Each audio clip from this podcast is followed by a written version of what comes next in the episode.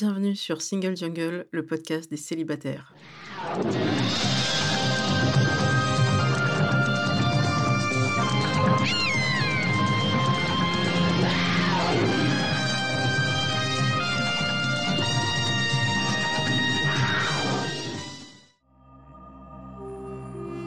Je suis Louisa Amara et j'ai créé Single Jungle, un podcast dédié aux célibataires.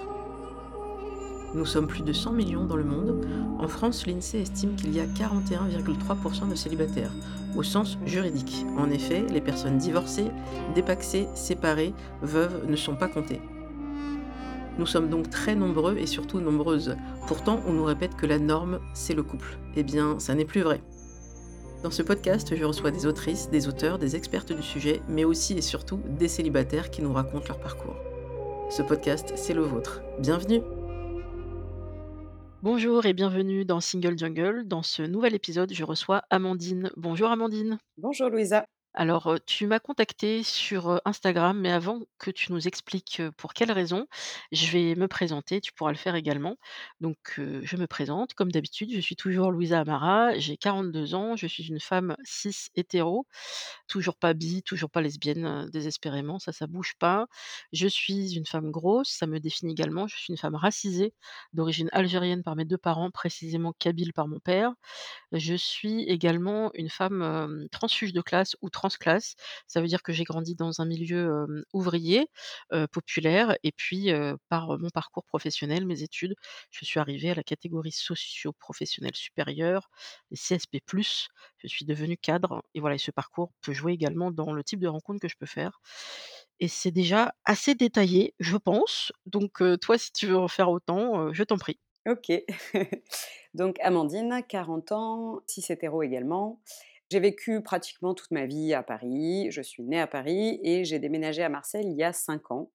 Je suis enfin bien dans ma ville, que je dis d'ailleurs, je dis ma ville, tu vois. je t'avais contacté, alors je ne sais pas si tu veux qu'on aborde ça tout de suite. Oui, oui, est-ce que c'était au mois de janvier? J'avais l'impression que c'était il y a longtemps. Il y a un moment, oui. Peut-être même encore plus, ouais. Je dirais même presque un an. Parce que je me rappelle, c'était après mes 40 ans que j'avais pas très bien vécu. Ça, je comprends bien et je crois que tu t'interrogeais sur plein de choses, sur, bah, ton célibat, mais aussi pourquoi pas réfléchir à ce fameux sujet, de la maternité? Parce que, bah, voilà, quand on arrive à 40 ans, toutes ces questions, remontent. Elles commencent bien avant, mais à 40 ans, on a vraiment ce couperet qui peut tomber et je crois que tu t'interrogeais quand même pas mal, sur ce sujet-là. C'est ça. Alors effectivement, moi, ça fait un moment que je m'interroge sur la question de la maternité, voire, très longtemps, ce qui peut étonner parfois puisque, bah, c'est vrai qu'étant parisienne, avec, un cercle social, divers et varié, et cetera, bah, moi, autour de moi, mes amis, se posaient absolument pas la question, tu vois, avant, 35 ans. Et puis moi, c'est venu très tôt. Alors aujourd'hui, j'arrive à l'expliquer en disant que c'est peut-être pas pour les bonnes raisons que je voulais faire des enfants jeunes. C'était certainement pour guérir quelque chose ou, tu vois, combler un vide, etc. Et puis, il y a eu un événement assez tragique dans notre famille. J'ai perdu mon frère aîné, dont j'étais très proche. Et je pense que ça, ça a vraiment cristallisé quelque chose, c'est-à-dire de, recréer une famille qui est la mienne. Mais voilà, avec ce problème de célibat, avec ce problème avec les hommes en général, la relation avec l'homme était complexe. Voilà. J'ai jamais vraiment été en couple. Il y a un moment donné où j'ai vraiment séparé, si tu veux, la, la parentalité de la vie amoureuse. D'accord, donc tu pouvais même, envisager, pourquoi pas, de faire cet enfant seul ou c'était vraiment une option qui te faisait très peur, tu l'imaginais pas? Je l'avais un petit peu imaginé. Je me disais: «Bah, pourquoi pas?» mais c'était pas l'option, 1 Tout en me disant: «Bah, oui, mais moi j'ai envie d'enfant, j'ai pas forcément envie d'être en couple ou en tout cas je rencontre pas de bonnes personnes, donc bon, bah, à un moment donné, il va peut-être falloir, prendre une décision, solo». Et effectivement, il y a il y a 10-15 ans déjà, je m'étais renseignée, sur internet avec des femmes qui avaient fait ça à l'étranger, parce qu'à l'époque, on ne faisait ça qu'à l'étranger. Et, je m'étais dit, bah, why not? Mais plutôt, si tu veux, la dernière option, quoi. Et puis, à 32 ans, je dirais, j'ai eu un grave accident du genou au ski et je suis restée alitée 4 mois chez ma mère, à la montagne, perdue. on a le temps de beaucoup penser hein, à ce moment-là. J'ai vraiment eu une révélation, en fait, en me disant, mais c'est pas d'un couple dont j'ai envie. Pas du tout. C'est pas d'un homme dans ma vie, c'est d'un enfant. Voilà, c'était une espèce de révélation. Mais vraiment, ça a été un truc. Enfin, j'avais le cœur qui palpitait, tu vois. C'était vraiment ce qu'on appelle une révélation, quoi, vraiment. Quand tu ressens ça, ce, truc qui est très puissant, qui est presque viscéral, qui te prend comme ça, Qu'est-ce qu'on fait avec ce toutes ces émotions? Qu'est-ce que tu en fais? Tu en fais un projet? Tu y réfléchis? Alors déjà, je pense que ça m'a vachement rassurée, si tu veux, de me dire: «Oh, mais en fait, c'est ça dont j'ai envie». Moi, je suis quelqu'un, aujourd'hui, j'arrive à le dire à 40 ans, qui doute beaucoup, qui est passé par, des hauts, des bas. Si tu veux, là, j'avais quelque chose de très sûr. Donc c'était hyper rassurant de me dire: «Beh, c'est ça, en fait, et pas autre chose». Et donc à ce moment-là, je me dis: «Eh ben, écoute, tu as pas forcément envie de le faire toute seule, toute seule. Tu as des amis homosexuels autour de toi, pourquoi pas leur proposer?» il y a quelqu'un qui me vient en tête et je me dis: «Oh, mais ça serait un super papa. Je me vois bien créer une famille avec cet homme-là». Ouais. Est-ce que tu lui en parles ou pas? Alors pas à lui directement parce qu'en fait, c'est un ami d'amis. J'en parle à l'ami en question, que je connais très bien, qui est un de mes meilleurs amis à l'époque et je lui dis: «Oh là là, j'ai eu cette révélation, heu, c'est avec, heu, untel, heu heu, que j'ai envie de faire cet enfant, heu, ça serait, formidable, vraiment génial» et il me regarde, mais vraiment interdit. Il me dit: «Bah, déjà, je crois pas qu'il ait envie d'enfant et deuxièmement, pourquoi tu as pas pensé à moi, en fait?» Et là, si tu veux, vraiment je je me dis: «Mais attends, déjà effectivement, pourquoi j'ai pas pensé à à» on va l'appeler Thomas, d'accord? Comme ça, ça va être plus simple. Pourquoi j'ai pas pensé à Thomas? Et puis, c'était un très bon ami, on s'entendait très bien, mais je me disais: «Bah oui, mais il m'aime beaucoup, mais il me trouve chiante, enfin, il connaît tous mes défauts». Enfin, tu vois ce que je veux dire? Comme, comme ton meilleur pote, quoi. Tu tu Mmh te mh. dis: «Bah non, à quel moment il voudrait un enfant avec moi?» Et là, du coup, tout change. Tu te dis: «Ah ouais, OK, effectivement, je je t'avais pas du tout envisagé, quoi» et donc il me confirme bien que la personne en question, que j'avais en tête ne veut pas d'enfant et donc bah, voilà, Thomas, je commence à y penser en me disant: «Ah bon, pourquoi pas?» on se voit de temps en temps pour en parler parce que c'est voilà, c'était soudain et puis l'idée commence à faire son chemin et puis c'est très excitant, en fait. Je crois que tu as été en couple longtemps, toi, Louisa, mais Oui. moi, je l'ai jamais vraiment été et j'ai jamais eu de projet comme ça, tu vois, avec quelqu'un et je trouve ça hyper excitant, en fait, d'avoir des projets avec quelqu'un et de d'être connectée, mais que ça soit d'ailleurs, heu, je dis en couple, mais ça peut être avec un ami et moi, j'avais jamais eu ça donc je me dis: «Ah ouais, putain, ça peut être génial, quoi. Ça peut être top», heu, puis je l'aimais beaucoup, Thomas et puis on avait beaucoup de choses en commun. Alors on on s'entendait pas tout le temps sur tout, mais on avait des valeurs en commun, on avait, la même éducation, des choses importantes pour moi. On part un peu là-dessus, un peu sur les chapeaux de roue, un peu billes en tête et puis ça va assez vite, en fait. Sauf que cet homme-là était avec, quelqu'un. Ah bah oui, c'est plus simple. Bah oui et là, bah, forcément, ça coince un peu parce que, bah, de 2, on passe à 3. Sachant que Thomas me dit: «Non, non, mais t'inquiète pas, il aura juste le rôle du beau-père», ça a été très complexe entre eux parce que, bah, forcément, c'est compliqué j'imagine de dire à à son petit ami ou ou à sa petite amie, «Bah, je vais faire un enfant avec quelqu'un d'autre». Mais on restait quand même, dans cette lignée-là de de de faire cet enfant. On est allés quand même jusqu'à aller voir un gynéco spécialiste en PMA qui nous a clairement dit: «En France, forbidden, heu, vous oubliez, quoi». À cette époque-là, du coup, on se dit: «Bah, peut-être l'étranger». Ça devenait plus compliqué, en fait, que juste le fantasme et le désir d'avoir cet enfant-là. Puis surtout, voilà, avec, son copain, bon, on se rendait bien compte que ça allait être complexe quand même. C'est une histoire à 3. Clairement, là-dessus, j'étais pas alignée avec ça. Du coup, après le nom de la PMA, ça nous avait foutu un petit coup et puis on s'était dit: «Alors attends, du coup, on fait ça de façon artisanale, comment on fait?»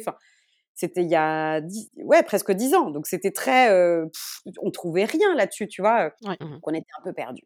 Je pars à Bali cet été-là et puis ça me permettait un peu de faire le le point et hasard des hasards, c'est qu'à partir du moment, je pense, où j'avais un peu lâché prise sur l'enfant, c'est-à-dire de me dire: «Bon, bah, ça, je verrai ça avec quelqu'un d'autre» et ben, j'ai rencontré quelqu'un. Alors que moi, vraiment, hein, je m'étais dit: «C'est fini, je veux plus être en couple, on verra plus tard, c'est pas ma priorité, je m'en fous». Enfin vraiment, tu sais, j'étais complètement, hyper à l'aise avec ça, mais vraiment, hein. Est-ce que tu as l'impression que c'est le côté lâcher prise? Parce que c'est un mot qui revient régulièrement. Ouais. Ce moment où on dit, «J'arrête, j'arrête de me prendre la tête, je laisse, faire la vie et puis arrivera ce qui ce qui arrivera». Ouais. Alors, je pense qu'il y a du lâcher prise et il y a aussi de la protection. C'est-à-dire, je ne veux plus prendre le risque de souffrir ou d'être mal aimée ou de mal aimer et du coup, je me dis que c'est fini. Il y a peut-être aussi ce truc Mmh mh. de je me protège et puis comme ça, voilà, tout ira bien. Alors qu'au fond, on est quand même des êtres sociaux, on est quand même des êtres qui ont besoin de contact, en tout cas moi, pour ma part. Mettre un terme définitif pour toute ma vie aux hommes, j'en étais pas encore là, en fait, je pense. Mais c'était effectivement le lâcher prise de mon inconscient ou conscient, en tout cas de dire: «Cette partie-là de l'enfant, elle est gérée autrement que par le couple amoureux» et du coup, peut-être que ça me laissait une disponibilité et une pression en moins de me dire: «Je peux rencontrer quelqu'un, je m'en fous si c'est pas le père de mes enfants» et du coup, bah, d'être Mmh plus libre, de me sentir plus libre en tout cas. Et donc je rencontre cette personne, il se passe rien, mais il y a eu un déclic et je me suis dit: «En fait, au fond, Amandine, tu as pas forcément envie d'avoir un enfant tout de suite déjà et deuxièmement, avec un ami homosexuel, peut-être que tu as encore envie de rencontrer quelqu'un, de te laisser en tout cas l'opportunité» à l'époque j'avais 34-35, de te laisser l'opportunité de rencontrer quelqu'un et de peut-être faire un enfant dans un schéma, plus classique. Mmh mh. Donc je reviens avec ça et là, bah, dur parce que, il faut que je l'annonce à mon ami qui lui, c'était pas j'ai pas envie de dire la chance de sa vie, mais c'était un peu, bah, chouette. Lui, il voulait un enfant d'une femme hétéro parce qu'il voulait un enfant, de lui Ouais. et avec une maman. Voilà, c'était important pour lui d'a d'avoir pour le coup un couple parental classique et donc bah, oui, il voyait ça comme une, une opportunité dans sa vie et puis on était amis. Je reviens de Bali avec cette, 2e révélation. Je lui annonce et ça a été très dur, très, très dur parce que je lui ai fait du mal, parce que moi, je me suis dit: «Bah, encore une fois, ma pauvre fille, tu es paumée, tu sais pas ce que tu veux, tu as impliqué des gens là-dedans, tu te culpabilises vachement». Ouais. Puis avec cet homme-là, il s'était rien passé, il se passait rien, donc en plus je m'emballais, tu vois? Mais je voulais quand même me laisser l'opportunité de rencontrer quelqu'un. Et ça, on était en 2015 C'est important d'avoir l'historique. et oui, parce que tout a démarré de là, je pense. J'habitais dans une énorme coloc, on était 5 en plein Paris et on a dû quitter la coloc. Et là, l'opportunité de partir à Marseille s'est présentée. Il fallait que je prenne une décision en 1 mois. Et tout ça s'était passé 4 mois ou 5 mois au préalable. Et si tu veux, ça a été, je pense, le déclencheur de me dire: «Là, il faut que je parte, il faut que je fasse peau neuve, il faut que je change de vie». Il y avait quelque chose d'assez, viscéral. Tu utilisais ce mot-là tout à l'heure, je l'aime bien, parce qu'il y a un truc à un moment donné qui Mmh te mh. pousse quoi, vraiment, qui est au-delà de juste d'une intuition ou d'une émotion, c'est viscéral, c'est ça et là, donc je suis partie à Marseille vraiment, du jour au lendemain. À cette époque-là, j'avais 35 ans et je me disais: «Bon, bah, peut-être qu'à Marseille, je rencontrerai quelqu'un d'autre, peut-être que nouvelle vie, bla bla bla bla bla bla». Donc j'arrive à Marseille, je ne connaissais qu'une personne. Les Parisiens ne venaient pas beaucoup à Marseille et il y avait beaucoup de Marseillais qui n'aiment pas beaucoup les Parisiens. Tout ceci pour te dire que je rencontre pas grand monde, voilà. À l'époque, en plus, j'étais libérale, donc il fallait que je fasse ma propre clientèle, donc si tu veux, j'étais pas dans un boulot, je rencontrais des collègues et cetera. Donc je me suis sentie un peu seule, pour être très honnête. Je déteste le terme horloge biologique parce que pour moi, ça n'a aucun sens, mais heu, avec cette alarme alerte du corps qui te dit: «Ma cocotte, heu, là, on avance, heu, tu en es où, quoi?» et donc heu, bah, je rencontre personne, je vais sur Tinder, bon, bof bof. J'ai été sur Mythique dès les débuts.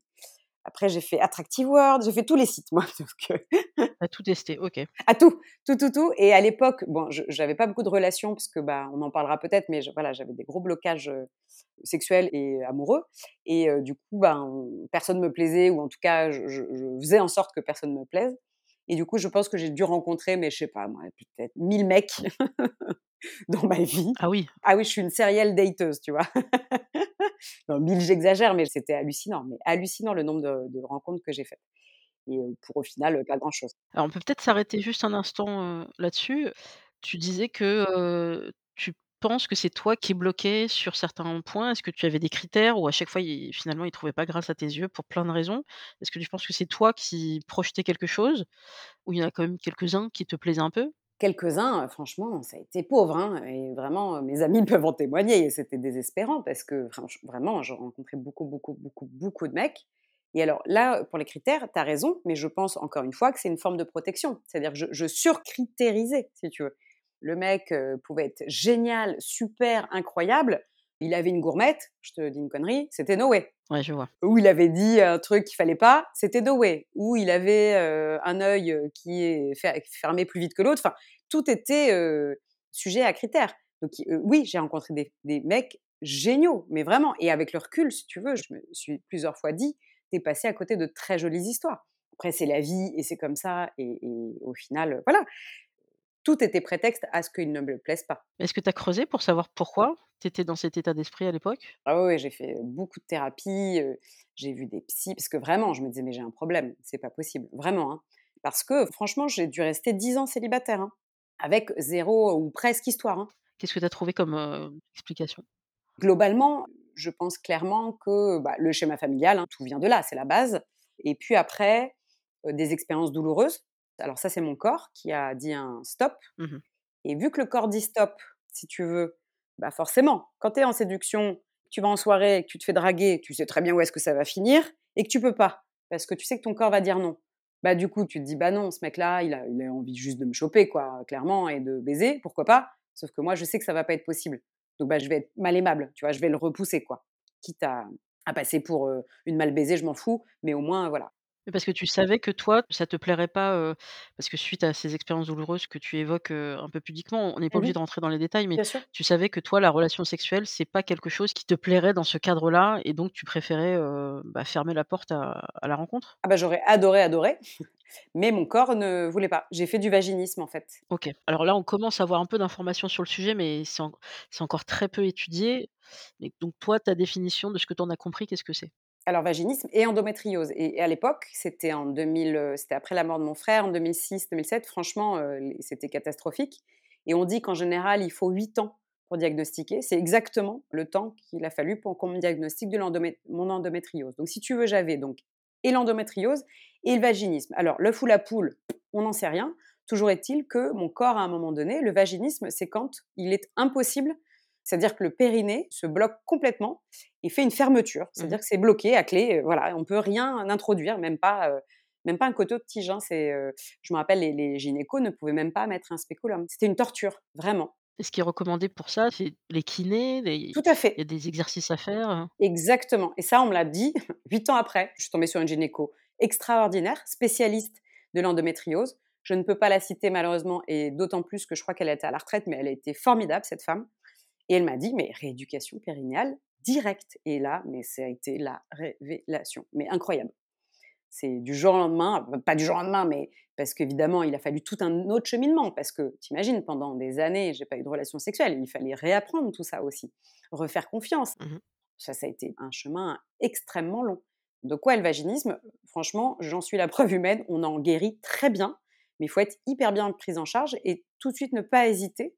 Si on sent qu'on a des douleurs pendant les rapports, qu'on comprend pas, que les gynécos vous disent: «Ah bah, il y a rien ma petite dame, c'est dans votre tête», parce que ça existe encore, hein, faut pas se mentir. Heu, ne pas à parler de la rééducation périnéale. Moi, ça a été fabuleux. Ouais, je voulais juste faire une petite parenthèse, heu, mais je le mettrai en note de bas d'épisode avec toutes les références. Mais effectivement, depuis quelques années, on commence un peu plus à en parler et il y a des femmes comme, heu, Marie Albert qui a le podcast, heu, Sologamie. Alors elle, elle a pas un vaginisme, elle a alors le terme exact, c'est vestibulodynie. Oui. Donc je vous mettrai les épisodes qui parlent de ça dans son podcast où elle explique, bah, justement tous les traitements qu'elle doit avoir et les choses qu'elle peut faire, qu'elle ne peut pas faire et qu'elle ne veut plus faire aussi parce qu'elle veut être en accord avec, son corps et ses sensations et ça prendra le temps qu'il faut, mais c'est vrai que c'était très tabou et il y avait aussi un épisode de un podcast à soi de Charlotte Bien-Aimée sur Arte Radio qui évoquait tout simplement le plaisir féminin et aussi les blocages, qui peuvent être associés à ça et parfois effectivement, il y a des femmes qui vont mettre énormément de temps et là, je moi, je suis toujours étonnée parce que enfin, c'est pas étonnant, c'est le patriarcat, heu, même au niveau de la médecine. Il y a pas assez de médecins qui sont au courant de ce sujet-là, qui se renseignent, qui s'informent, ce qui fait qu'on est dans une errance. Le diagnostic, ne se fait très tardivement et c'est des années, heu, de souffrance donc si vous avez le moindre doute à ce sujet, bah, commencez par vous documenter en ligne parce que parfois vous en saurez plus dans un 1er temps que votre généraliste peut-être et ensuite, heu, bah, va falloir aller creuser. La plupart des gynécos commencent à se documenter parce que ça fait un petit moment qu'on en parle. Puis après, il faut trouver le bon accompagnement et surtout, accepter le temps, le temps qu'il vous faudra, il faudra pas que 2 séances pour régler le sujet. Clairement et tu parles de souffrance et effectivement, elle est corporelle et elle est psychique. C'est-à-dire qu'au bout d'un moment, bien sûr, c'est le corps qui souffre, mais on le sait aujourd'hui, le corps et l'esprit sont sont liés et clairement, ça devient une souffrance, psychologique. Quand, on se sent pas normal, on a mal, on se sent pas désirable, pas désiré, enfin, tu vois? C'est terrible. Moi, ça a été des années de souffrance, hein. Aujourd'hui, j'arrive à en parler, mais en plus, il y a une espèce de honte un peu. J'avais 25-30 ans, toutes mes copines, elles, heu, j'allais dire: «Ça baisait dans tous les coins», mais c'est vulgaire, mais tu vois ce que je veux dire? Tu as trentaine, heu, c'était normal d'avoir des relations sexuelles, de profiter et tout et toi, tu te sens à côté de la plaque et surtout, tu te dis: «Mais ça va être comme ça toute ma vie». Faut trouver des partenaires qui sont à l'écoute. Alors, c'est là où je mets une petite parenthèse, c'est que je pense qu'en fait, les partenaires sont bien plus à l'écoute que ce qu'on pense. Mmh mh. C'est-à-dire que moi, je pense que je me faisais un blocage de, heu, ils vont me prendre pour une prude, une frigide, une pauvre fille et tout. Moi, j'ai rencontré des hommes très bienveillants avec ça. Je pense que c'est important de se faire confiance et de se dire: «Tiens, ce mec-là, franchement, ça a pas l'air d'être un connard. Alors peut-être que c'est un connard parce que, il va me quitter ou qu'il va baiser et puis le lendemain il va se barrer. Mais sur le le fait que les femmes, puissent avoir mal et se sentir, «inférieures» entre guillemets vis-à-vis de ça? Ouais, mais après, je pense qu'il faut vraiment tomber sur, heu, un partenaire effectivement qui est ouvert et ne Oui, pas partir du principe que c'est forcément tous, heu, des gens vraiment obsédés qui s'en c'est foutent. ça. Maintenant, il y a un minimum aussi de méfiance et discuter un peu avec la personne. Moi, je me souviens d'un type en plus qui était, heu, étudiant en médecine, mais genre je sais plus à quelle année il était, mais il était bien avancé, donc je me disais: «S'il traite ses partenaires comme ça, qu'est-ce que ça doit être avec ses patientes?» mais il m'avait dit, heu: «Mais heu, c'est-à-dire que tu peux pas du tout?» et en fait, moi, j'avais j'avais fait une opération gynéco, en l'occurrence une conisation je vous ferai un petit truc en note de bas d'épisode sur la conisation et surtout sur le le frottis, heu, qui m'a permis de trouver ces lésions et de m'en débarrasser. Et donc pendant, hem, 1 mois, heu, bah, on laisse le corps guérir. Et donc il y a rien qui rentre, comme tu disais, pas un coton-tige, pas un tampon, rien, parce qu'il faut la guérison complète. Et lui m'avait dit: «Ouais, mais en fait, là, tu es sur la fin, il y aurait peut-être moyen». Je lui dit: «Écoute-moi bien, c'est ma santé et je vais respecter scrupuleusement les consignes de mon médecin et toi, si tu en es à essayer de négocier pour pouvoir entrer et pénétrer alors qu'on en est, je te le rappelle, qu'à notre premier rendez-vous, je pense Mmh. qu'on part pas dans la bonne direction. Donc je te remercie, je vais aller payer mon verre et la bonne soirée à toi. C'est clair. Non, non, mais «Qui sont ces gens?» mais c'est pour ça, je te dis, je pense qu'il faut se faire confiance. Là, clairement, ce mec-là, bah, non merci, heu, adieu. Je pense qu'il y a des mecs qui sont prêts à entendre ça. C'est juste qu'eux aussi ont une méconnaissance, terrible du corps de la femme. Ouais, Bon, on va pas revenir là-dessus, mais c'est sûr, évidemment qu'ils nous connaissent pas, ils savent pas ce que c'est, quoi. Même encore aujourd'hui, hein, à 40 ans, je m'en rends bien compte, si tu veux, qu'il y a des mecs qui pff, savent pas du tout comment ça se passe, quoi. Donc, bah, il faut leur expliquer. comprennent pas non plus que d'une femme à l'autre, heu, voilà, c'est pas pareil. Et voilà, exactement. Tout ça pour dire que voilà, j'ai eu un schéma, amoureux, plutôt chaotique et que oui, j'ai essayé de comprendre et alors ça aussi, je pense que c'est important, c'est de se faire aider psychologiquement. Donc bien sûr, on peut aller voir la technique, donc les kinés, les gynécos et cetera. Mais franchement, d'avoir un support, heu, psychologique et un soutien, moi ça m'a aidée, hein, vraiment. Parce que, heu, ça laisse des lésions quand même, hein, au-delà du corporel, psychique. Donc toi, ça t'a aidé de travailler là-dessus Ouais, ouais. et une fois que tu avances, tu es diagnostiqué, tu sais comment, essayer de de régler ça et puis psychologiquement, tu es suivi. Mmh. A priori, ça aide, à aller mieux Un peu, ça met beaucoup de temps. et c'est après que tu as fait cette fameuse, rencontre ou comment ça s'est passé? Parce que, juste pour rappel donc, entre, ce message que tu m'as envoyé où justement tu avais envie de participer, et parenthèse aux auditeurs et auditrices, si vous avez envie de participer, mais faites comme Amandine, envoyez un petit message, je serais ravie de de caler ça même s'il faut quelque temps pour le faire et ensuite, ben, je te recontacte pour qu'on organise ça et tu me dis que les choses ont beaucoup changé. Donc il s'est passé un laps de temps entre, bah, ce diagnostic et ton travail psychologique et puis, bah, là où tu en es aujourd'hui. Voilà, donc on va en arriver là et oui, je t'ai contacté parce qu'effectivement, je trouve que c'est un sujet qui est peu abordé, même s'il y a de plus en plus de podcasts et Dieu merci qui en parlent, mais sur la maternité, sur les questions qu'on peut se poser vers la quarantaine et sur le fait de faire ça solo ou pas. Sachant qu'aujourd'hui, avec la Mmh. PMA qui est ouverte, aujourd'hui, effectivement, on en parle beaucoup, beaucoup plus. En fait, à la base, je crois que je t'ai demandé, mais toi, t'en es où? Parce que tu as 40 ans, tu es célib comme moi, Mmh est-ce que c'est définitif et tout? Et on a commencé à en parler et je dis: «Mais ça serait génial qu'on puisse en parler toutes les 2 et tu m'as dit: «Mais avec plaisir» et et voilà. J'ai rencontré d'autres gens à Marseille et cetera, mais heu, des histoires, heu, bof bof. J'ai fait une petite dépression quand même parce que, bah, j'étais loin de Paris, qu'il y a eu des décès dans ma famille, que je trouvais pas trop ma place et cetera. Bref et en septembre 2019, Tinder, Tinder est notre ami parfois, pas tout le temps, mais voilà. Mmh Donc je vais sur Tinder, je rencontre un mec, bon, j'étais pas, heu, hystérique. Je me dis: «Bon allez, let's go». Et en fait, on se rend compte qu'on a des amis en commun et cetera. Ce qui aide beaucoup, moi je trouve, quand tu te rends compte qu'en fait tu as un réseau commun, c'est que, bah, tu te dis: «Ah bon, a priori, ce mec-là, heu, ça aurait pu être un ami ou en tout cas un mec de mon réseau». Donc déjà, il arrive avec un un petit plus. Et puis on passe une super soirée, on va dans donc dans le resto d'une amie en commun. Super soirée et tout, pas de coup de foudre, d'un côté comme de l'autre, mais voilà. Et puis l'histoire commence à démarrer quand même gentiment et je me laisse un peu aller en me disant: «Allez, heu, écoute, il a l'air sympa, franchement tu t'entends hyper bien avec lui, c'est chouette, heu» et puis ça se passe bien vraiment et tout. On traverse des moments difficiles. De son côté, il a eu des moments difficiles, donc on les traverse ensemble et tout, super. Il a 2 enfants lui, d'une première union et tout de suite, moi j'ai entamé la la question parce que j'avais 38 ans à l'époque, c'est important pour moi et je dis: Est-ce que tu as envie d'autres enfants? Alors je sais, il y a tout un débat là-dessus. Est-ce qu'il faut en parler au premier rendez-vous Est-ce qu'il ne faut pas en parler au premier rendez-vous? Moi, je suis assez cash et puis surtout, j'ai pas envie de perdre de temps. Quoi. Si le mec me dit ah non, c'est no way, plus jamais d'enfants dans ma vie, bon, bah écoute, ça le fera pas parce que moi, de toute façon, un jour ou l'autre, j'en voudrais. Que ça soit avec toi d'ailleurs ou en solo. Là, il me dit un truc assez intelligent, je trouve. Il me dit écoute, moi j'en ai déjà deux, donc aujourd'hui je ne fais pas des rencontres pour rencontrer la mère de mes enfants, mais j'adore les enfants et s'il y a une histoire qui se passe bien avec quelqu'un, c'est chouette et vraiment euh, tout se passe bien, pourquoi pas? Et je me dis bon, le mec est open, c'est assez intelligent comme réponse. En tout cas selon moi. Donc euh, on parle là-dessus tout en me disant on verra. Là encore une fois, hein, lâcher prise, c'est-à-dire j'étais vraiment dans au pire je ferai ça solo. Enfin j'étais un, peu repartie là-dessus, hein, de, me dire écoute il y a toujours cette option. On parlait quand même du fait que la PMA allait être légiférée, donc bon et puis, mois de janvier, il, je sais pas ce qu'il a. Il pète un peu un plomb et il m'appelle un soir en me disant Écoute, Amandine, moi, en fait, j'ai pas envie de te faire perdre ton temps. Moi, en fait, là, les enfants, pas tout de suite, quoi. J'ai divorcé il y a deux ans, mes enfants sont encore jeunes et j'ai pas envie de t'empêcher, en fait, de rencontrer quelqu'un pour avoir des enfants. Là, tu sais, tu tombes un peu de haut, ça se passait vraiment bien entre nous en plus. J'ai dit Mais attends, calme-toi. ça fait que cinq mois qu'on est ensemble. Moi non plus, j'ai pas envie d'enfants tout de suite. Il m'a dit ouais ouais mais moi je veux pas te faire perdre ton temps quoi. Donc on se sépare. Ça a été très difficile, très douloureux parce que bah, j'avais mis beaucoup d'espoir dans cette relation et lui aussi je pense. Et puis me vient une idée, je me dis bah peut-être que si je faisais congeler mes ovocytes, mmh peut-être que ça nous laisserait du temps aussi dans cette relation. Peut-être que bah du coup si je les congèle, peut-être qu'on peut se laisser un an ou deux ou trois avant de voir quoi. Donc on en parle tous les deux et il trouve ça assez chouette comme idée.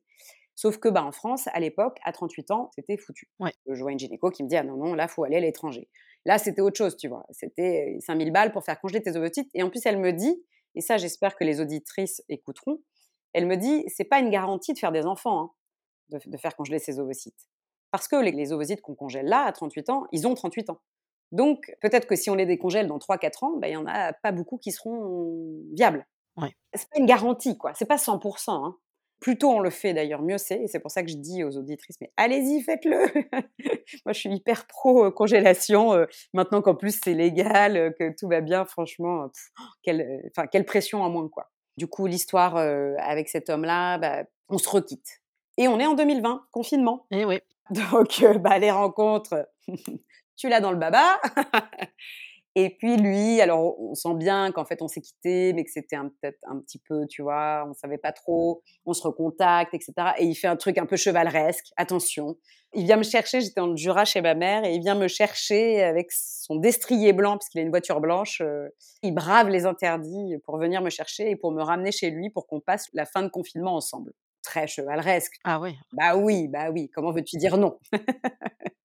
Non, c'était mignon, c'était sympa, et en fait on s'entend très bien. Sauf que toujours, voilà, lui très paumé, il me dit écoute, moi je peux pas te garantir les enfants, vraiment, je t'aime beaucoup, mais voilà. On repart un peu dans l'histoire, mais en sachant ça. On trouve un terme qui est plutôt mignon, que j'aime bien, qui s'appelle ami amoureux. C'est-à-dire, je lui dis, bah viens, on n'est pas forcément obligé d'être en couple-couple, on est très bons amis et on peut être un peu amoureux, donc on devient ami amoureux. Tu crois que ça le rassure un petit peu? Bah oui, certainement, mais t'imagines bien, Louisa, que ça ne marche pas en fait.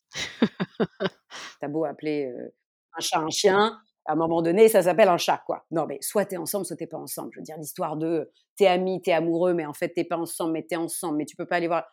C'est du bricolage, juste parce qu'on n'arrivait pas à se quitter, certainement. Pendant l'été, il y a une crise, etc. il me dit non, mais écoute, vraiment, moi, je... ce que je comprends, c'est je n'arrive pas à me projeter avec toi. Ce qui est difficile à entendre. Hein. Ah oui. On se quitte, on se requitte, mais on n'arrive pas. Alors on se recontacte, il me recontacte en décembre. En fait, euh, je suis hyper amoureux de toi, j'y arrive pas. On se remet ensemble. Des hauts, des bas, on fait une thérapie de couple carrément. Parce qu'on se dit, non mais attends, il faut qu'on arrive à parler, à discuter. Euh, c'est pas possible, on n'arrive pas à se quitter, ça fait quand même deux ans. Enfin voilà. On fait la thérapie. La thérapie, clairement, met en exergue que le problème entre nous, c'est l'enfant. Que moi, bah oui, j'en veux. Et que lui n'en veut plus. Mmh Donc, euh, qu'est-ce qu'on fait? Et vient cette idée, je, je lui propose. Du coup, je lui dis, écoute, moi, je veux des enfants. En tout cas, je veux faire l'expérience des enfants. Je te propose de le faire solo. T'es là, t'es pas là. Voilà. Et il me dit, écoute, là, j'ai besoin de temps parce que c'est quelqu'un d'assez loyal, cet homme-là. Et il m'a dit, moi, si, si je décide de vivre ça avec toi, je sais qu'au fond, je vais m'engager un peu avec toi. Donc là, bon, c'est une décision qu'on ne peut pas prendre à la légère. Et puis l'été arrive. Alors c'est notre truc, c'est l'été. L'été, l'été, ça passe pas. Et on se requitte. voilà. Et là, je me dis: «Bon allez, stop», j'allais avoir 40 ans. C'était l'année dernière et je dis: «Stop, là, il faut pas déconner». La loi PMA, ça y est, venait de passer. Je contacte le Sécos de Marseille en me disant: «Allez, tu fais ça solo, ça suffit. Tu as essayé les rencontres, ça n'a jamais marché. Tu t'es toujours dit que tu dissociais le couple parental ou amoureux. Eh ben, let's go, ma grande. On y va, quoi». Je rencontre des mamans solo à Marseille qui ont un groupe sur Facebook qui s'appelle Mam apostrophe en solo, Mmh sur lequel tout le monde peut s'inscrire à partir du moment où il y a un désir effectivement hein, de, de faire ça solo. Donc je rencontre un groupe qui m'en parle et tout, et puis, puis ça avance, ça avance, et je me dis mais est-ce que je suis prête? Et je me rappelle, je crois que c'est à ce moment-là que je t'ai contacté. OK. J'ai panique attaque quoi. Est-ce que c'est ce que je veux? En fait, je voyais une psy depuis deux ans pour cette question-là. De est-ce que je veux des enfants? Qu'est-ce qui est plus important pour moi? Est-ce que la relation amoureuse finalement est pas plus importante, etc., etc. Je contacte le Sécos, euh, je fais toutes les analyses, tout va bien. On me dit c'est génial, c'est super, tu as tout ce qu'il faut. Par contre, il faut pas tarder, hein, tu as 40 ans, mais et là, mais non, non, ça a été terrible. Et mes 40 ans arrivent, et alors là, c'est le saut de larmes, quoi, de me dire, mais oh, c'était pas du tout la vie que je voulais, que je m'imaginais. Grosse tristesse. La suite. Grosse panique attaque, je me dis: «Mais l'enfer!» j'apprends que des amis, que j'avais perdu de vue tombent enceintes. Enfin, c'est le cerveau est bien foutu dans ces moments-là, hein, il est il est malin, il il t'amène là où il faut surtout pas aller et puis il te dit: «Tiens, regarde, il y a celle-là, tu pensais qu'elle aurait jamais d'enfant, mais regarde, elle a un mec génial et un enfant». Enfin, tout est là pour te dire: «Mais au secours». Bon et puis il y avait toujours cet homme-là, moi, qui me manquait à côté de ça et je me dis: «Bon», je fais le dossier auprès du Sécos. Les délais étaient déjà assez longs. On m'a dit: «Ouh là là, avant une insémination, il va bien falloir attendre un petit peu de temps, donc vous faites bien de le faire en avant parce que euh, c'est jusqu'à 43 maxi en France. Et puis, euh, cet homme-là me manquait quand même beaucoup et je me dis, bon, est-ce que je suis pas prête quand même à passer sur ce désir d'enfant pour vivre une relation? Parce qu'en fait, est-ce que c'est pas ça qui est le plus riche dans la vie? Oui, un enfant, c'est chouette, mais c'est pas une canne de vieillesse non plus. Faut pas fantasmer un enfant qui ne sera peut-être pas euh, l'enfant idéal. Il sera peut-être pas un enfant qui va t'aimer euh, d'un amour inconditionnel. Enfin voilà, faut pas se dire que tu as raté ta vie parce que tu fais pas d'enfant. Il faut pas te dire non plus que tu as raté ta vie parce que tu pas en couple, hein, c'est pas ce que je dis. Je dis juste que cette relation-là que je vivais avec cet homme-là, ben, vu mon parcours chaotique amoureux, j'avais peu connu d'histoires comme ça. Et je me dis, mais attends, c'est con quand même, Mmh passer à côté de ça, euh, voilà. Bref, on s'était pas reparlé et je lui envoie un message à Noël en disant, trêve de Noël, j'espère que tu vas bien. Et là, il me recontacte tout de suite. Donc je sentais bien qu'il attendait que ça. hein. Et puis voilà, et puis on se recontacte, et puis il me dit: «Oui, moi je suis encore amoureux de toi bien sûr, mais voilà, je ne change pas d'état d'esprit» et je lui dis: «Bah écoute, moi j'ai un peu changé. C'est-à-dire que oui, j'ai toujours cette idée d'enfant, solo, mais c'est quand même moins qu'avant et surtout aujourd'hui, bah, j'ai envie qu'on arrête de se prendre la tête avec cette histoire-là. J'ai bien compris que tu n'en voulais pas». En fait, je lui ai dit un truc qui est assez juste je lui ai dit: «Je préfère être malheureuse avec toi que sans toi». C'est-à-dire que j'étais tellement malheureuse que, ben, vaut mieux être malheureuse avec quelqu'un, heu, que sans. C'est peut-être con, hein, mais en tout cas, c'est comme ça que je le ressentais. Donc on se revoit évidemment, on adore ça nous, hein, tu sais, c'est un peu notre histoire. Depuis 3 ans, on adore se retrouver. Je pense qu'on se quitte exprès pour se retrouver. Il y a un truc, heu, pas passionnel parce que, heu, on n'est pas très passionnels tous les 2, mais il y a un truc un peu, bah, voilà, excitant, quoi. Et on se retrouve et je lui dis: «En revanche, attention, je ne prends plus la pilule puisque pour tous mes examens, je je devais arrêter la pilule» Mmh Et que ma gynéco m'a dit: «Bah, ça serait bien là, à votre corps», parce que ça faisait 10 ans depuis l'endométriose que je prenais une pilule en continu, donc tous les jours. Tous les jours sans arrêt. Pilule microdosée et cetera et on verra si parce que l'endométriose peut revenir, hein, c'est une maladie dont on ne guérit pas malheureusement. Et mes règles arrivent, tout se passe bien et tout, je me dis: «Bah, c'est vrai, ça va peut-être lui faire du bien à mon corps aussi, quoi». Donc je dis: «Attention, je prends plus la pilule par contre et je je sais pas si j'ai envie de la reprendre». Donc on se protège au début et puis, bah, voilà, on se connaît tellement bien et puis au bout d'un moment, tu oublies une fois, deux fois. Bon, il y a la technique du retrait évidemment, parce que la technique du retrait, hein, on la connaît. Bon voilà, ça ça marche hyper bien et il me dit: «Il faudrait peut-être pas déconner quand même, moi les enfants, tu sais, moi, hein, hein, hein». Je dis: «Ouais, ouais, non mais bien sûr». En revanche et là, féministe dans l'âme, je dis: «Je ne vais pas être la seule garante de la contraception dans le couple, hein, donc heu, il y a aussi la vasectomie, si tu ne veux plus d'enfants mon petit mon petit père». Et là, bizarrement, hein, les mecs dans ces cas-là: «Ah ouais, mmh, c'est quoi une opération? Mmh, ouais, mmh». Ouais, c'est ça. Ils veulent pas qu'on touche à leur kiki. Ouais, ouais. Voilà, voilà. Non merci. Soit on se protège, soit on fait gaffe. Donc on fait attention avec quelques loupés évidemment.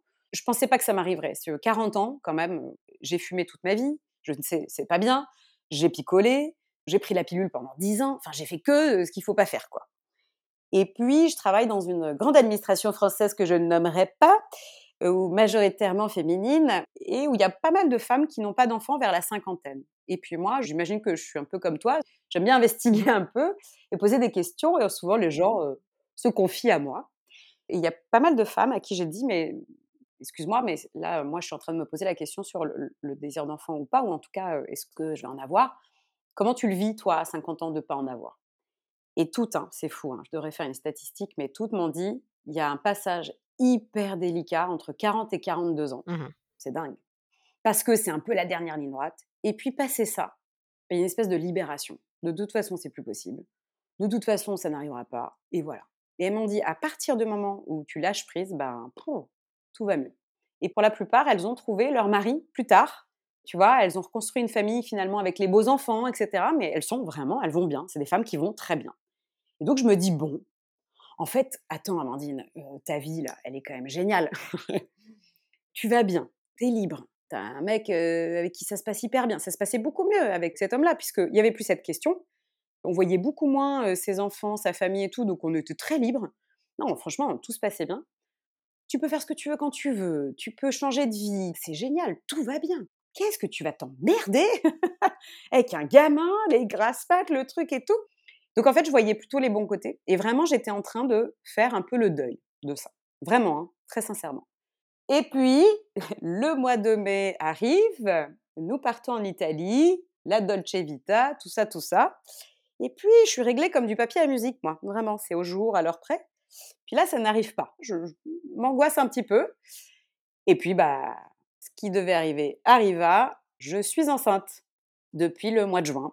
La petite surprise qui n'a pas été sans euh, heurts et sans euh, mélodrame, mais aujourd'hui, il est là, je peux le dire, parce que ça va être un petit garçon a priori. Bah, du coup, ça y est, c'est un enfant qui est accepté, c'est en route, quoi. Ton compagnon, il s'est dit: «Mais moi, je voulais pas, qu'est-ce qu'on fait maintenant? Je voulais pas, je voulais pas, je voulais pas». Non, non, ça a été très compliqué. Moi, j'ai paniqué, mais panique attaque, parce que je savais qu'il en voulait plus. Moi, j'étais en train vraiment de faire le deuil. Je te jure, hein, inconsciemment, ça y est, j'avais passé le cap de: «Allez, c'est pas grave, ta vie sera chouette». Bingo, quoi. À 3 semaines près, je suis tombée enceinte. Incroyable. Alors qu'on faisait toujours attention, que machin, que truc, hein, je veux dire, rien n'a changé. Donc, heu, c'est que cet enfant-là devait venir, hein, si tu veux. Non, non, ça a été très, très, très, très compliqué. Il y a eu un moment, heu, très difficile où lui m'a complètement rejetée, a rejeté cette idée-là. Ouais, ça, ça doit être très dur. Ça a été très violent, d'un côté comme de l'autre. Je te rejette pour pouvoir prendre du recul et réfléchir. En fait, il a eu peur que je lui ai fait dans le dos, ce que je peux comprendre, si tu veux. Mmh Donc je lui ai prouvé par A plus B que non et qu'en plus il était au courant que je ne me protégeais pas. Donc ça y est, là ça fait, heu, maintenant un mois et demi qu'on est vraiment re en relation. Ça se passe très bien. Bien sûr, avec des moments compliqués. Moi, j'ai des grands moments d'angoisse. Je reste persuadée que le couple parental peut être dissocié du couple amoureux Mmh et qu'on peut créer une nouvelle famille, en fait, différente. Donc lui, il a encore du mal, il est un peu plus classique que moi, mais bon, il, accorde le fait que peut-être au démarrage, moi j'ai envie de rester chez moi. Lui, euh, il vient d'avoir la garde alternée, c'est peut-être trop de chamboulement aussi pour ses enfants, d'aménager ensemble et tout. Puis attends, moi je reste une célibataire un peu dans l'âme, hein.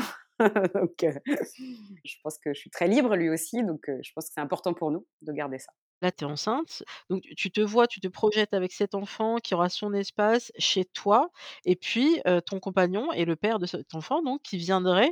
À vous d'organiser l'emploi du temps. C'est comme ça que tu vois un peu les choses? Ouais, ouais, c'est un peu comme ça, sauf qu'aujourd'hui, tu me poses une bonne question, c'est-à-dire qu'aujourd'hui, moi, je suis complètement dans le déni, hein, si tu veux, ça arrivera dans 2 ans. Je flippe, je flippe, je flippe, je flippe. Tu dis exactement ça, son endroit, sa place, je on me pose des questions, moi, j'en sais rien. Alors est-ce que tu as pris une sage-femme? Est-ce que je sais rien, je sais pas. Je suis pas du tout émerveillée par ma grossesse. Je trouve ça plus chiant qu'autre chose. Non, j'ai encore beaucoup de mal à me projeter. C'est pour ça que là, il va falloir faire des aménagements. Et avec donc cet homme-là, on en parle beaucoup et lui aussi me, me met en garde, me dit euh, Attends, il faut qu'on parle aussi un peu de l'emploi du temps, comme tu dis. Exactement. Il m'a dit Ça, ça va être très important parce que là, tu as l'impression que ça va pas arriver, mais ça va arriver. Et lui, il sait bien, en fait. Il connaît les écueils, il connaît tout ça. C'est assez rassurant d'avoir d'ailleurs un homme qui a déjà eu cette expérience-là. Mais là, il te reste combien de temps concrètement, heu, avant que le bébé soit là? Si tout se passe bien et que j'accouche pas avant terme, il me reste cinq mois. Mmh Ça va. On est large, on est large. Oui, non, mais c'est le temps de faire plein de choses, on est d'accord, mais C'est vrai qu'il faut quand même il me semble, heu, parce que moi je n'ai pas d'enfant et je suis nulle part, mais pour avoir, vu des amies, heu, enceintes et j'ai suivi leur grossesse, j'ai vu des mamans et je trouve ça extraordinaire. Je salue, Sarah, la mère de ma filleule. Oui, oui, un déménagement enceinte, oui, pas de problème et on et on l'a fait. Mais je dis: «Mais tout va bien». Exactement. Donc c'est pour ça que je ne veux pas déménager. C'est pour ça que je je lui ai dit que pour le moment, je trouvais ça plus sain que je reste dans mon endroit que je connais par cœur. C'est un appartement que j'aime beaucoup. Je vais l'aménager, heu, me mettre, heu, une, table à langer rétractable, des trucs, des machins, bon, voilà, plein de choses, hein, que j'ai pas envie de m'occuper pour le moment. J'ai dit: «Là, un déménagement, habiter avec tes enfants, habiter ensemble alors qu'on l'a jamais fait, un enfant qui arrive, non mais là je moi je vais mourir». Donc là, là-dessus, il est d'accord et on s'est dit que peut-être jusqu'à la première année de l'enfant, rester comme ça. Mais encore une fois, tout ça peut évoluer, hein, je te dis ça aujourd'hui, heu, voilà. Ouais, autorise-toi à tout changer Oui, si jamais, heu, ça le fait pas, si c'est toute autre chose dont tu as besoin. Ne serait-ce que les 1 mois, on sait que bah, là, je fais un petit, coucou, à toutes les personnes qui ont des femmes enceintes dans leur entourage ou des futurs papas, heu, et cetera. Apparemment, ça c'est un conseil de Victoire Tuaillon et ça a été relayé par pas mal de personnes. Ce que les jeunes parents souhaitent absolument, comme cadeau de bienvenue de cet enfant, tenez-vous bien, c'est très simple, un babysitting, de la nourriture. non? De la nourriture. Je me suis dit: «Mais comment ça, ils ils s'alimentent pas ou pas?» non, mais ils alimentent l'enfant bien évidemment, mais eux, ils ont plus l'envie. La fatigue est telle que simplement se préparer des petits plats et donc Victoire avait fait ça. Elle avait préparé plein de de de tupperwares, de choses, de la bouffe pour une semaine à congeler, pas à congeler et apparemment son ami, heu, en a pleuré de joie genre: «À manger, Ah ouais. à manger et pas des pizzas et» non, un vrai truc qui a été préparé avec amour par des amis et ben, voilà, donc préparer les tupperwares pour les futurs jeunes parents. C'est clair. Penser effectivement aux parents parce que le l'enfant sera surgâté. Alors moi, j'ai de la chance d'avoir une maman très sympa qui va venir 3 semaines, heu, m'épauler et justement qui va me déléguer de toutes ces tâches-là parce qu'on sait aussi, je crois que ça s'appelle le mois d'or pour les femmes. En fait, une femme qui vient d'accoucher, pendant 30 jours, ne devrait même pas bouger de son lit, en fait. Tellement c'est, un bouleversement, dans sa vie, d'épuisement corporel et cetera. Elle devrait même pas bouger de son lit, en fait, juste pour, ses besoins et bouffer et donner à bouffer à son enfant. C'est hyper important d'être entouré au moins le premier mois, d'avoir du relais, du relais, du relais, du relais, vraiment. Donc tout ça, j'y pense, tu vois? Mais je me dis: «Bon, c'est dans longtemps». Non, mais en tout cas, c'est vrai que ce parcours, merci de de l'avoir raconté parce que c'est vrai qu'il y a eu beaucoup, beaucoup de hauts, de bas, de on repart en arrière, on avance, voilà. Mais après, entre désir et réalité, attention, hein, tu as le fantasme de l'enfant. Après, une fois qu'il est là dans ton bide et que, il arrive dans 5 mois, tu fais moins le malin, hein, quand même. Donc Ah oui, il y a une responsabilité et puis, comment ça va se passer, pour les pères aussi, hein. Alors les pères aussi peuvent avoir une implication, mais à ceux à qui j'ai posé la question, c'est qu'est-ce qui a changé fondamentalement pour toi? Parce que toi, tu as pas eu le bouleversement de ton corps, même s'il y a des hommes qui font des couvades et autres, ça n'a rien à voir. Mais, il me disait: «Ce qui a joué particulièrement, c'est que c'est terminé de penser à moi en premier quand je me lève le matin. C'est terminé. La première pensée quand je me lève et peut-être la dernière avant de se coucher, éventuellement, c'est comment vont mes enfants? Qu'est-ce qu'il y a à faire pour mes enfants aujourd'hui? C'est quoi les projets? Enfin, cette espèce de charge mentale, mais qui est aussi une charge émotionnelle positive, hein, qui arrive et pour lui, ça l'a décentré d'être que à fond sur lui, bah, parce que, bah, tu pas encore d'enfants, donc tes projets, c'est les tiens, éventuellement ceux de de ta famille élargie, de ton couple, tes projets professionnels. Tout ça prend une autre dimension quand il y a un, ben, un être vivant que tu as co-créé et ben, c'est lui qui passe en premier. et ça, c'est quand même un point commun normalement pour tous les parents un petit peu concernés au moins. tu as tout à fait raison. Je pense que ça va pas me faire de mal aussi, peut-être, de me décentrer moi, justement. Parce que ça fait quand même 40 ans, j'exagère 40, mais allez, 25 ans que je ne pense qu'à moi, qu'à mes doutes, qu'à mon nombril. Donc peut-être que aussi de penser à un autre être humain, heu, je vais pas dire que je pensais à personne d'autre, mais tu vois, d'avoir la responsabilité d'un autre être humain qui passe avant toi, hein, parce que c'est ça, hein, pour les parents, comme tu dis, ben, peut-être que c'est pas plus mal. Ça veut pas dire s'oublier, hein, mais ça veut dire aussi, heu, voilà, autre chose. Donc c'est une autre vie qui m'attend, heu, Bah, tu nous donneras des nouvelles, j'espère. avec plaisir et c'est là où je voulais terminer là-dessus. On parlait de lâcher prise tout à l'heure, je sais bien que c'est un mot un peu galvaudé et un peu fourre-tout et il est facile, en fait, en plus, ce mot de dire: «Bah, faut lâcher prise». Ouais, mais super, je fais comment? Mais quand même, il y a un truc où je me dis: «Ben, ce truc interne où, au bout d'un moment, ça y est, tu passes à autre chose, tu as guéri des choses, tu as guéri des blessures». À un moment donné, quand ça y est, c'est autre sujet, bah, c'est là que les choses arrivent. En tout cas, moi, c'est ce que j'ai constaté dans ma vie. Très bien. Bah, merci pour cette histoire, ce beau parcours. On a hâte de voir comment ça va évoluer par la suite. On te souhaite, tout le bonheur du monde, comme on dit. La suite au prochain épisode. Ce que je te propose, parce que, là, on n'a pas forcément tous les détails de tous les podcasts qui ont pu t'accompagner dans tes réflexions et éventuellement des œuvres culturelles, mais peut-être on pourra les ajouter en note de bas d'épisode, par la suite, comme ça ça te laisse le temps de de les trouver, de te faire peut-être une petite liste des choses que tu aimerais recommander aux auditeurs, aux auditrices.